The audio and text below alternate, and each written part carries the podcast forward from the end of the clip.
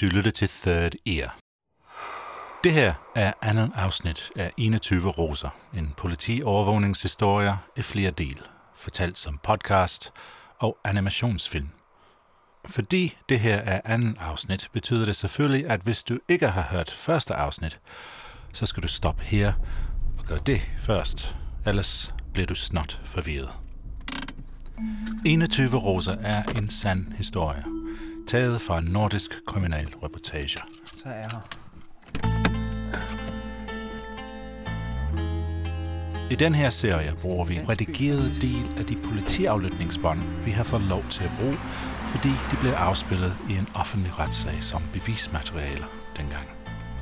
Navne på mange af de involverede personer og steder er blevet ændret, ellers er alt, hvad du kommer til at høre, sket i Der virkeligheden. er ingen mennesker ude på gaden. Der kommer en bil forbi der. Det er det eneste liv, jeg har set indtil nu. I baggrunden kan du høre Christa Molsen ankomme til den lille by, som vi har kaldt Bindslev. Det ligner sådan en landsby, hvor man øh, passer sig selv lidt. Sådan høje hække rundt om husene, så man ikke kan kigge ind over. Og brænde stabler. I en anonym og meget stille lille landsby på Sjælland. Okay. Skal jeg prøve at finde det sted, hvor skurvognen stod dengang. Der er nogle ting, som man skulle tro ikke hører til i søvnige små landsbyer. Ting som stoffer, gangster, undercover politiobservatør eller anonym skurvogn måske. Kæft, hvor de kigger på mig, når de kører forbi. Jeg hører ikke til her, det kan jeg godt mærke. Man skal nogle gange gøre meget for at passe ind, og ikke at vække opsigt sådan et sted. Man kan, man kan ændre lidt af sit udseende, når man skal være observatør. Altså, man skal måske have en ekstra jakke med i bilen, når man er ude at køre, ikke? Så man øh, siger, nu tager jeg min, min lyse jakke på, og så, øh, hvis nogen har kigget for meget på mig, så tager jeg en mørk jakke på, ikke? Så har man på ekstra briller, eller et par briller i lommen, så man kan øh, tage briller på, ikke? For det forandrer altid folk. Eller en lille hat, eller lignende, ikke? Nogle af observatørerne bruger paryk, og det forandrer folk kolossalt. Kolossalt. Måske vil Christa Molsen være bedre til at falde ind i bybilledet, hvis han har haft en lille hat med. Okay, her. Ah, nu er der en, der får øje på mig inden for nabohuset. Hun stiger på mig. Men trods alt lykkedes det ham at finde det sted, hvor en skurvogn har stået i 1997. Er der en lille, sådan en lille grønt område midt i byen? Ja, ja, ja, ja, ja. Det må være her. Yes, og et busskur. Der, så det er lige her, skurvognen har stået. I vores historie har Børge fra Bindslev vagt ret meget opsigt, efter han talte i telefonen med den svensk storforbryder Clark Olofsen. Han ved det bare ikke. Afsnit 2 i serien hedder Børges Bander, og det starter her.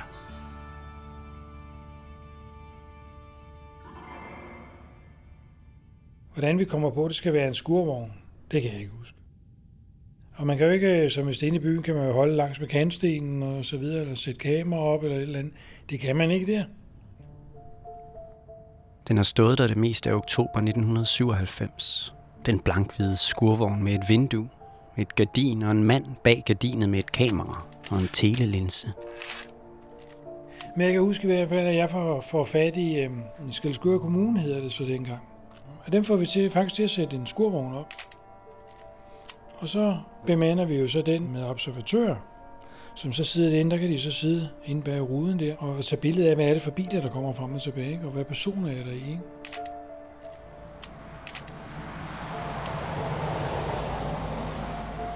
Der er efterhånden billeder af en del mænd, der kommer og går hjem hos Børge i Bindslev.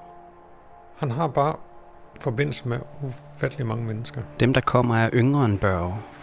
Og så er de fleste af dem i hvert fald en anden ting til fælles. Jeg har svært ved lige at huske, om der overhovedet skulle være nogen, der ikke var kendt. Jeg tror, de var kendt øh, på en eller anden måde af politiet mig. I hvert fald mange af dem. Der er især fire af de mænd, der har deres daglige gang i perlegruset ved huset i Bindslev, der er interessante for den her historie. Den første kalder vi for Kalle. Han er svensker, spinkel i læderjakke og hættetrøje og så en spids næse, der stikker frem. Hallå, för vem är det telefon? Ja, Hallå? Han ligner lidt en opmærksom rev på de billeder, jeg har set af ham. Altså, Bør- Børge vil jeg, vil jeg sige var en pæn mand. Sådan husker jeg ikke Kalle. Altså, Kalle virkede tjusket, og han kunne godt virke hektisk, nervøs. Du kommer bli jätteglad. Kalle er kendt af det svenske politi i forvejen, og de anser ham for at være Clark Olofssons højre hånd. Förbannade. Kalle rejser meget. Spanien, Marokko, Belgien, og på det sidste altså også Bindslev. I hvert fald så mødes han tit med Børge, og han mødes tit med Clark. Sådan øh, lige så meget Børges højre hånd, som han er Clarks højre hånd. Som han er sådan set en slags øh, en forbindelsesofficer mellem de to, eller hvad vi nu vil kalde det. Den rejsende forbindelsesofficer. Den anden interessante mand, der tit bliver set fra skurvognen, når han parkerer sin bil i Børges indkørsel, det er ham, vi kalder Jan. Ser du ikke, du var en problemknuser? Nej, det behøver jeg ikke at sige. Det kunne han se fra. Jan, det er, det er en, han var en hyggelig lille fyr, øh, men HR.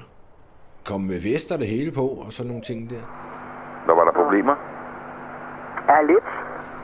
Ja, det er en lille mand, hvor man tænker, "Ej, hvor, det, det der er da ikke en, en Hells Angels rocker. Det tænker man virkelig, når man ser ham. Nå, det er ikke mere, end de bliver løst. Nej, Skal vi problemer de er til for at kan løses. Ja. ja. Jan er Børges inkassomand, hans pengeopkræver. Og københavner, så var jo sådan lidt mere hurtig i, i sine bemærkninger. Men det, det, vi- det var jo noget af det første, vi konstaterede, det var, at han gjorde fuldstændig, hvad Børge sagde. Hans problemknuser. Så jeg sidder lige og spiser morgenmad og sådan noget. Det kommer jeg ned til. ja. Skal vi male i lille rum? Okay, men det må vi kigge på, når jeg kommer derned. Ja. Det kan vi sgu godt gøre. Ja. Så hvad, det skulle have grønt og så også en bedurrød væg, eller hvad var det? Ja. Jeg har altid malet det grønne i hvert fald. Men Jan løser også andre mere beskedne opgaver for Børge. Og på et tidspunkt var Jan nede og male Børges hus indvendigt. Du kommer ned og maler. Ja, ja, det gjorde, det gjorde Jan jo. Og det øh, sagde os, jamen, hvordan, hvordan kan Børge, så han er jo ikke noget som helst andet end Børge. Hvordan kan han øh, øh, kommandere en HA'er til at ko- komme ned og male hans hus? Men det gjorde Jan altså. Ja, Ja, godmorgen. ja jeg er oppe. Nej, Jo, tak. kan du sgu ikke tage røven på mig. Jeg sidder og drikker morgenkaffe. det var satans. Ja, Der er der fuld knald på dig efterhånden. ja, ja. Nej, jeg siger, jeg er oppe hver morgen. Det er klokken 9, står hver morgen. Ja, det er sgu flot. Derfor er jeg så træt i weekenderne. Ja, det er klart, så skal du hvile ud, jo. Ja, det er jo klart. Ja. Jamen, vi tænker jo den der med, at det var dog en utrolig magt at have, at man kan få en, en rocker til det. Han, må- fordi som jeg husker det, så kørte Børge bare. Altså, han blev sat til at male, og så kørte han. Og så rendte der en rocker og malede hylden. Jeg skulle lige, jeg var nødt til at male færdig, mand. Når Ja. du begyndte på lortet, mand. Det bliver der sgu nødt til. Ja, præcis. Der er sgu ikke anden udvej. Nej, jeg skal rigtig sgu også tapsere, mand. Ja. Vi får også en lang aften, Ja, okay. Yes. så det kan der godt afsætte Ja, til okay. kl. 12 i nat. De sidste to af Børges folk, vi skal have præsenteret her, er dem, vi kalder brødrene Lassegård. Der kommer i hvert fald jo et par tvillingebrødre, som begge to er tidligere Hells Angels rockere, men, men som, som er ude af Hells Angels i, i good standing, som det hedder. Ja, godmorgen. Det er godmorgen nu. Er du lige stået op? Ja, jeg våger kraftigt kl. 5 igen i morges, mand. Kunne du ikke sove? Især den ene øh, ringer han efter, så kommer de mange gange begge to. Ja. Det er irriterende. Det var også i går, mand. ja. Kan du ikke komme herned? Jo, det kan jeg godt. For jeg prøver at ringe til din bror, men jeg kan ikke få fat i ham. Nej. Men øh, vi skal være væk en, øh, et langt stykke tid. Ja. En 8-9 timer. Ja. Og det skal være så hurtigt som muligt. Det var nogle sådan rimelig hærdebrede nogen. Det var det. Okay. Vi siger det. Okay. Hej. Hej.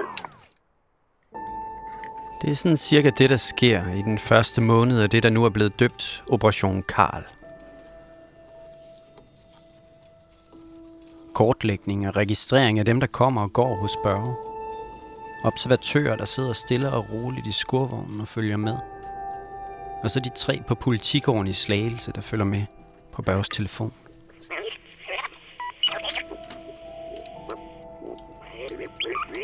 Så kørte det på den måde.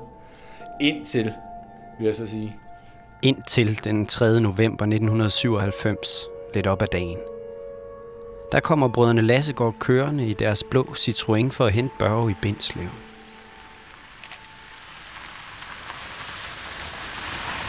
Og politiet har som sædvanlig en mand klar med et kamera bag gardinet i skurvognen. så sker der det, at, øh, at de ser pludselig, at der sker et eller andet inde i den vogn, altså en bevægelse af en eller anden art. Der findes utroligt nok et fotografi af lige præcis den her situation. Imellem de tusindvis af dokumenter, jeg har siddet og bladret i nede i kælderen under Slagelse Politikår. Fotografiet er taget igennem skurvognens vindue, og man kan se to ens, brede, karseklippede fyre i læderjakke på forsæderne af en lille Citroën. Ham, der kører, har solbriller på og ser ud af vinduet til venstre. Men den anden, han stikker hovedet frem i forruden og ser lige ind i kameraet. Med lidt sammenknebne og mistænksomme øjne.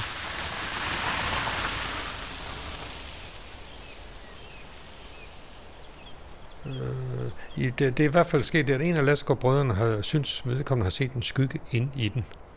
Så siger jeg, ah, det var mærkeligt, for det kunne vi så høre på den rummerlytning, vi havde hos, hos, øh, hos Børge. At det begyndte de at snakke om. Det er ikke ret lang tid siden, at der blev installeret en rumaflytning i Børges køkken. Kan du huske de forklædte grisehandlere og den snaksalige færdselsbetjent? Den rumaflytning findes også på spolebåndene. Kvaliteten er elendig, men hvis du spidser ører, så kan du godt høre, at brødrene Lassegård de snakker om en skurvogn i Børges køkken.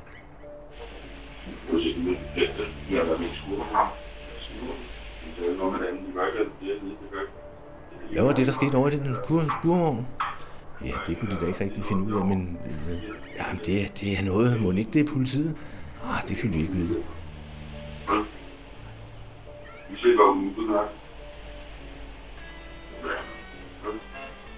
nogen, der har Og så er de gået op, fordi de vil undersøge, hvad er det for noget. De begynder at gå over alle sammen. Fire mænd, tror jeg det var.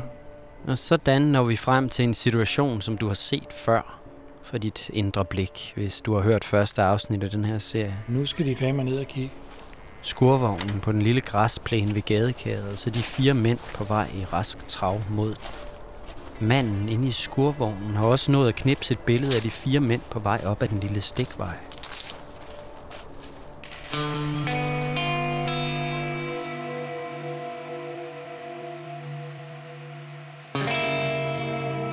Og nu kender vi dem.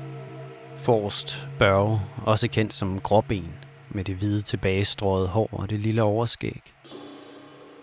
Bag ham Kalle med det spidse, opmærksomme ansigt og læderjakken. Og så de to store Lasgaard-brødre, karseklippet og bredskuldrede. De ser koncentreret og målrettet ud på det billede.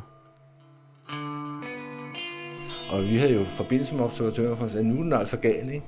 Der går jo panik i det, fordi han, han- vi skal jo ikke have, have afdækket ham. Han skal ud, ikke? Og også fordi det er et par HA-fyre. Øh, så så øh, vi ved jo ikke, hvad der så kan ske. Der er ikke mere end 50 meter fra Børges indkørsel og hen til skurvognen.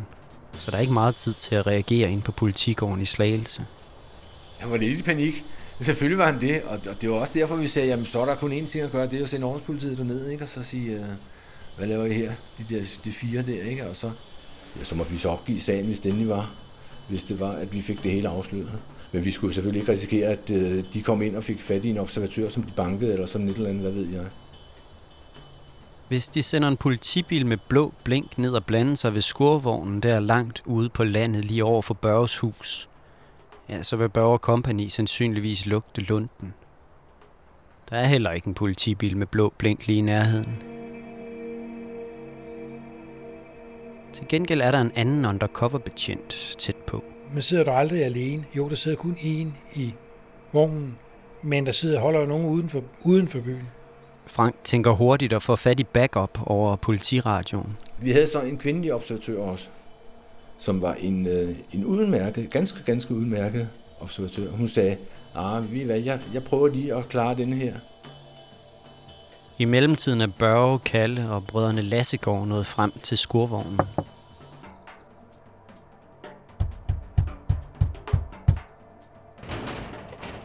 Vi ved, at de går rundt omkring skurvognen og banker på og vil ind, ikke? Og, og vi kan ikke komme i kontakt med ham, og han kan jo ikke så godt ringe ud og røbe, han er derinde, og så videre. Ham derinde gemmer sig under vinduet og pakker kamera, kikkert og andet politigrej ind under jakken. Og så er det, at den kvindelige observatør kommer spacerende hen over græsplænen. Og så siger hun, hvad, hvad, hvad laver I her? Er det min bror, I er efter? Ja, det vidste de ikke. Jeg sagde, jamen, øh, hvis det er min bror, han, han, er, han er sådan retarderet, og han er nok gået derfra, hvor, hun, hvor han øh, hører til. Øh, så, og samtidig har han været nede i den skurvogn tidligere. Og så kaldte hun jo på ham. Manden i skurvognen har hørt det hele, og han spiller med på komedien. Og så begyndte han jo inde i skurvognen, observatøren derinde, at sige, det er dem, der har taget mine vingummibamser. Det er dem, de vil ikke give mig dem. Og så, så øh, sagde jeg, det er ham, det er ham. Så, så fik de så låst op og fik ham ud. Og så stod han og pegede på dem. Det er dig, der har taget min vingummibamser. Det er dig, der har taget min vingummibamser. Så han stod og sagde til, til, til Børge og Kalle der. Det endte så med, at hun får så den her og sagde, jeg skal nok følge ham hjem, for jeg ved, hvor han, øh, øh hvad for en institution han er på, så jeg skal nok tage, tage mig af ham. Kom så en dreng, ikke? og så følger hun ham pænt hen til omkring hjørnet, og, så, så, og det er jo fint.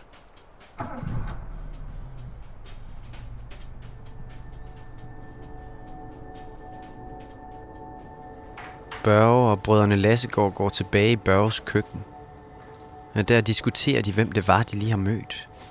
Søsteren og den reserderede bror i skurvognen. Og inde omkring båndoptagerne på politigården i Slagelse er der sved i hårgrænserne og ild i cigaretterne.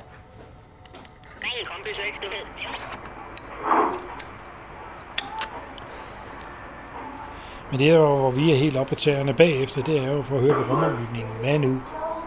Er vi afdækket, eller er vi ikke afdækket? Er vi brændt af, eller er vi ikke, som det hedder i sproget? Jeg kan godt huske den eftermiddag, der, at vi var godt nok bange for, at, at der var i sagen, ikke også? Det var vi. Og der kan vi jo så høre det, ikke? At de, de der to HR-drenge, de, de er jo virkelig, de er ikke overbevist. De, de, de har mistanke om, at det er politiet. Det er tydeligt. Fordi de bliver faktisk ved lidt med Lasgaard-brødrene, ikke også? At, at det var godt nok mistænkeligt, det der. Det var godt nok noget mærkeligt noget. Og... Man bør jo skal igen og sige, at hvis det ikke var en retarderet, så ved han ikke. Så det var ikke politiet. Så gode skuespillere der kræfter med ingen politifolk, der er, siger Børge. Og så er den diskussion slut. Det er ligesom det, og når Børge siger det, så er det sådan. De går en lettet op ind i slagelse. For nu i hvert fald. De er stadigvæk ikke brændt af. Arbejdet kan fortsætte. Et arbejde, der i bund og grund går ud på at vente og lytte. De lytter efter noget konkret. Noget, der kan afsløre Børge og bandens planer. Der var jo ikke noget konkret. Han, øh, han var jo en for klog til. Hvad med det der guldstå, det... Ja, det er stadig aktuelt. Jamen, jamen over... De skal bare bruge en enkelt sætning, eller måske bare et enkelt ord, begravet i grundstøjen på spolebåndene.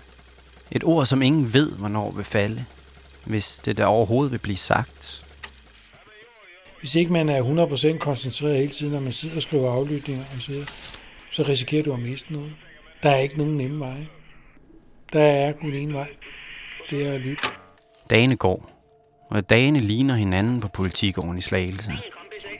Og vi sad jo og spiste madpakken ved tastaturet også, ikke? Spolebånd og madpakker. Det var 8, 10, 12 timer. Weekender og så videre. Aflytninger, afskrifter, observationsrapporter, timer og timer sammen med den intetagende Børge. Hallo? Børge i telefonbokse på Sydsjælland. Hallo? Jo, hallo? Hallo? Hvad? Det er meget dårlig forbindelse. Eller hjemme i køkkenet med familien, med vennerne, med forretningsforbindelserne. Hvis nu de har holdt fest hele natten, så kører den jo bare derud af. Så når man så møder næste morgen, så vidste man bare, åh, og det tager lang tid at lytte det igennem. Men stadig ingen konkrete planer. Til gengæld begynder der at ske noget andet.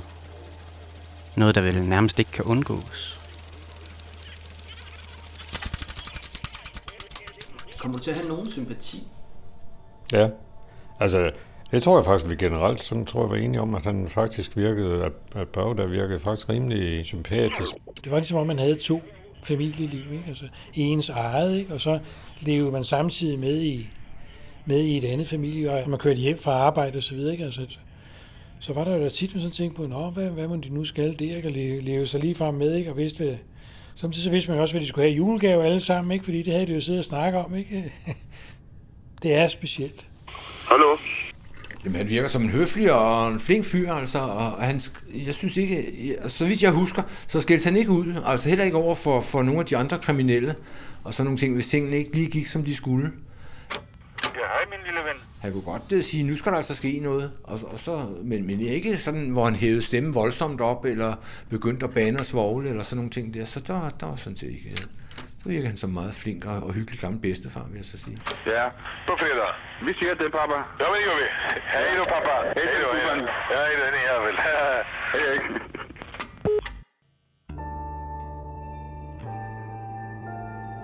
De er midt i november 1997, og der er stadig intet konkret at gå efter. Ja, hvad siger han? Hvad han siger? Ja. Han kan ikke få, han, han kan ikke få det over. Vi kan konstatere, øh, at de snakker noget om noget, som er noget, de skal have øh, ned fra bjergene i Marokko og sådan noget. Altså, så, så der er vi jo klar over, det er formentlig noget med hest. Det vil det typisk være. Så vi, vi får det her i Spanien. Nej, derovre, det bliver flyttet et andet sted hen. Der ved vi jo rent faktisk ikke helt konkret, øh, hvad det er, de er gang i. Det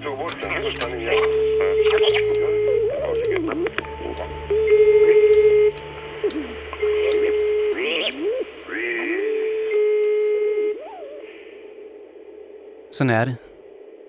Lige ind til den 11. november 1997. Den dag hører de tre for første gang noget konkret. Et møde, der skal foregå inde i København. På Hard Rock Café.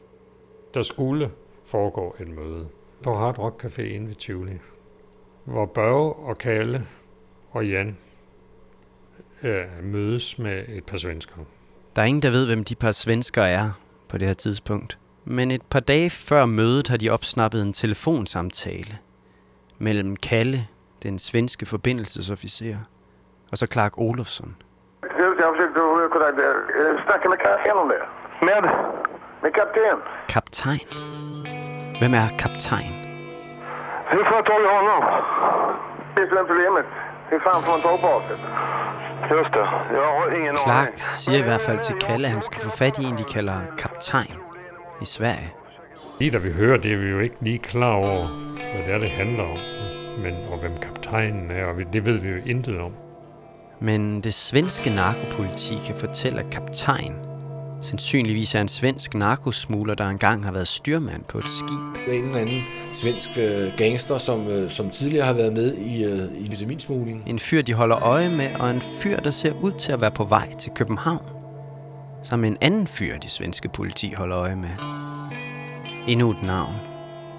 En fyr, vi kalder Lexing. Så får vi sat svenskerne i gang med, med at undersøge, hvad det kan være for noget. De to svenskere bliver skygget i Lexings Volvo Stationcar med tonede ruder. De er på vej sydpå igennem Sverige. Mod Danmark. Jeg tror, det er Kalle, der, der ringer til, til et, et svensk nummer, eller også er det et svensk nummer, der ringer til Kalle og, og siger, at vi kommer, vi kommer derned i dag. Ja. ja, jag är på plats om en halvtimme. Ja, samma här. Schysst. Då ses vi då. Okej, bra. Hej, hej. I Slagelse ved de, at der er arrangeret et møde den aften på Hard Rock Café.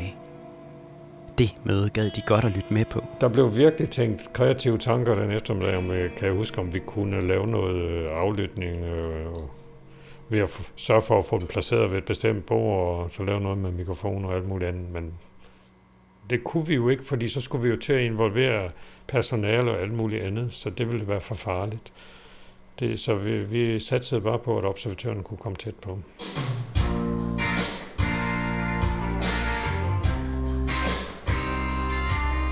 Men der er et problem. Mødet foregår bagerst i restauranten under en enorm guldmaske af Lenny Kravitz. Jeg ved det, fordi jeg har set et fotografi af guldmasken og af bordet, hvor de to svenskere, kaptajnen og Lexing, mødes med Børge, Jan og Kalle. Men under selve mødet kan politiets observatør ikke komme lige så tæt på som Lenny Kravitz. Så han må sætte sig lidt derfra Jeg forestiller mig, at han bestiller en atomic burger med onion rings og en stor Sprite hos servitrisen, for ikke at vække opsigt. Men jeg forestiller mig også, at det sikkert ligger lidt over diætsatsen i Slagelse politikreds. Men sådan er det, når man er undercover på Hard Rock Café.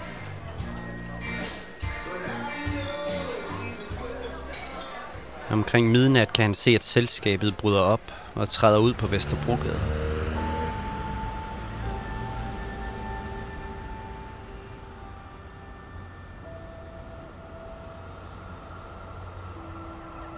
Lexing kører sin Volvo tilbage mod Sverige. Men kaptajn, han sætter sig ind i Børges bil.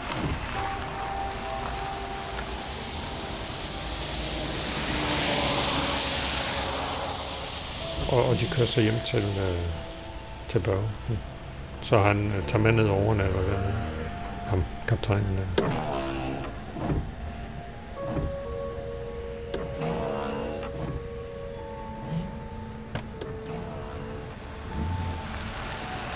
På rumaflytningen kan de høre dem komme hjem.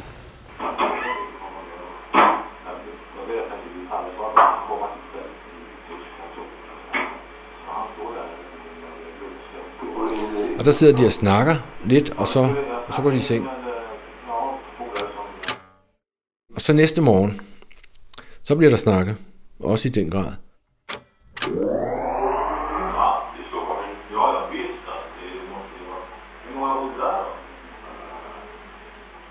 De er på stikkerne den onsdag morgen inde på Slagelse Politigård. Men de skal spidse ører for at følge med. Aflytningen i Børges køkken er som sædvanlig elendig, og samtalen foregår på en blanding af svensk og dansk. Men de kan alligevel opsnappe nogle stumper. Børge, Kalle og kaptajn spiser morgenmad og drikker kaffe omkring køkkenbordet. Børge viser feriebilleder fra en tur til Spanien. Og Børge fortæller, at de havde lejet et hus.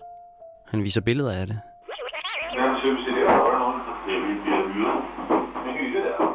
Og så falder snakken på en fælles bekendt, som har været med Børge i Spanien.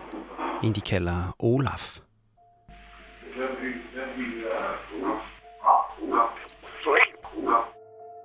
De tre på politigården i Slagelse ved godt, at Olaf er et af de kælenavne, de har hørt brugt om den svenske gangster Clark Olofsson.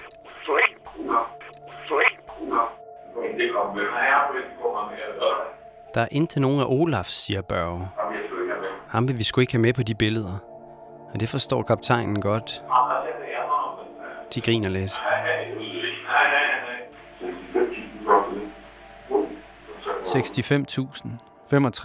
65.000 kroner koster det at lege huset i Spanien i tre måneder.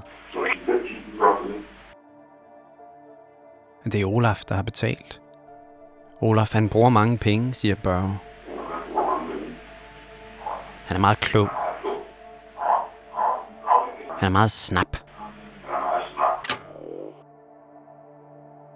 Så snakker de lidt om et andet stort hus, som Olaf, altså Clark Olofsson, bor i i Belgien. 600 kvadratmeter.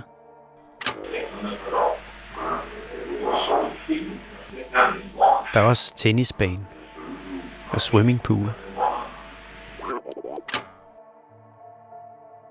De tre på politigården ved, at Børge og Kalle har planlagt at besøge Clark nede i Belgien. Det har de hørt Kalle og Clark aftale i telefonen dagen før. Vi kommer, vi kommer hem till imorgon. Vad trevligt. Ja, det tycker jag va. Vilken tid då? Eftermiddag. Någon gång. Sen eftermiddag. Ja, vad fan, vi måste väl ha fest? Men de tre ved ikke præcis, hvad der skal ske ned hos Clark, eller hvor kaptajnen passer ind i det billede. Men så falder samtalen hjemme hos Spørge på grænsekontrol og mere eller mindre sikre transportruter fra Tyskland og ind i Danmark. Jeg husker aldrig nogensinde tage Rødby Putgarden. Nu skal jeg tænke dig, hvorfor. Du skal aldrig nogensinde tage Rødby Putgarden. Rødby Putgarden, der er videokameraer. Alle biler, der kører, der de menneskerne. De. De filmer dit ansigt, det går ind i deres computer, så hvis du er kendt, så vil de opdage dig. Og du så bliver. Så bliver. Kaptajn fortæller, at han plejer at bruge grænsen ved Kruså i stedet for. Det. Den lille grænseovergang ved Kruså. Og så siger han, at han plejer at gå over grænsen. Det er bedre, siger han. Og Børge er enig, der er ikke så meget kontrol. Den grønne grænse bliver det kaldt. Så den grønne grænse nede ved Korsor, det er der, hvor der er nogle øh, overgange sådan igennem skove og sådan noget. Altså, de vil prøve at komme udenom kontrollen. Kaptajnen siger, at den er sikker hver gang.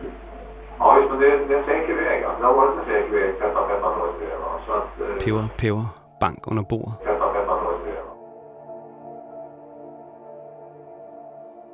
Og så begynder de at snakke om udstyr. Og han har nogle, nogle veste med, som man har på, så man kan gå over, over den dansk-tyske grænse. Syns. Og øh, han siger også, at han har tre veste med, som der kan være 8 kilo i hver. Mm. Tre veste med 8 kilo i hver, det giver 24 kilo. Men 24 kilo er hvad? Det lyder suspekt, ingen tvivl om det, men der er stadig intet konkret på båndet. Men så spørger Børge kaptajnen, om han kan ordne noget til Danmark, hvis vi kan finde ud af det. Det. Er næsten umuligt at høre, hvis du ikke spidser ører. Det kommer lige efter, at Børge siger, hvis vi kan finde ud af det.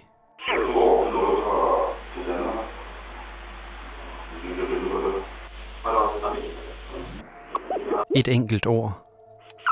Er? Der var det. Det er kaptajn, der siger ordet. Amfetamin. På bånd. Altså, vi er ikke i tvivl. Der er blevet sagt amfetamin. Der.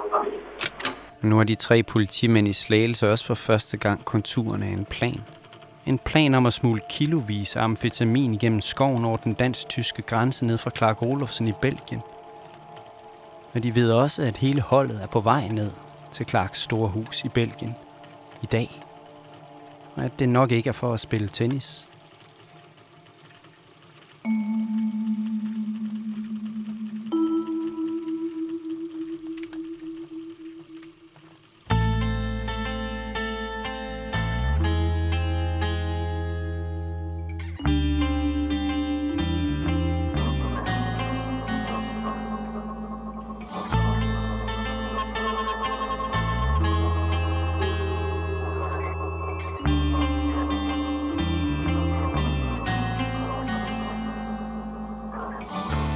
Det var det fra anden afsnit. Det lyder som om, at første sæt er gået til Slagelses politis narkoafdeling. Men hvad venter dem nede i Belgien, og hvordan skal de holde styr på deres bande? Og slet ikke at snakke om Clark Olofsen. Og hvorfor skal man aldrig tage Rødby Puttgarden? Alt det må du vente til næste gang for at finde ud af. 21 Roser er skabt i samarbejde med New Danish Screen, og som jeg fortalte sidste gang, har vi lavet nogle animationsfilm, som giver et nyt perspektiv på historien her. Måske popper de også op på din Facebook, Twitter eller Instagram feed. Hvis du ikke ser dem der, så kan du selvfølgelig finde dem på vores website, som hedder 30.dk-21 rosa. På det samme website kan du finde en knap, som hedder Doner. Og det gør det forholdsvis nemt for dig at støtte 30 så vi kan blive ved med at bringe gratis podcasts som den her i fremtiden. Der er også et mobile pay-nummer, som er 25030, som også virker. Det var 25030. Og jeg skal sige tusind tak til alle jer, som allerede har lavet en donation der. Det gør en kæmpe forskel. Jeg siger selvfølgelig også tusind tak til Slagelses narkoafdeling anno 1997, Johannes Christensen, Frank Schødt og Jens Kallesen. Og tak til de medarbejdere fra Slagelses Politigård, som har hjulpet os der. Historien er skrevet, optaget og fortalt af Christa Molsen. Vores animationsfilm er instrueret af Claudia Bille Stræde, som også har lavet alt det visuelle til serien. Webdesign var af Frederik Nielbog, Claudia Bille Stræde og Jonas Våben. Serien er produceret af mig. Jeg hedder Tim Henman, og jeg har også lavet musik og redigeret det hele. Og igen en stor tak til New Danish Screen for det Danske Filminstitut, som har gjort alt det her muligt under den kunstneriske ledelse af Mette Damgaard Sørensen. Og husk nu, hvis du kunne lide, hvad du har hørt, så send det endelig videre.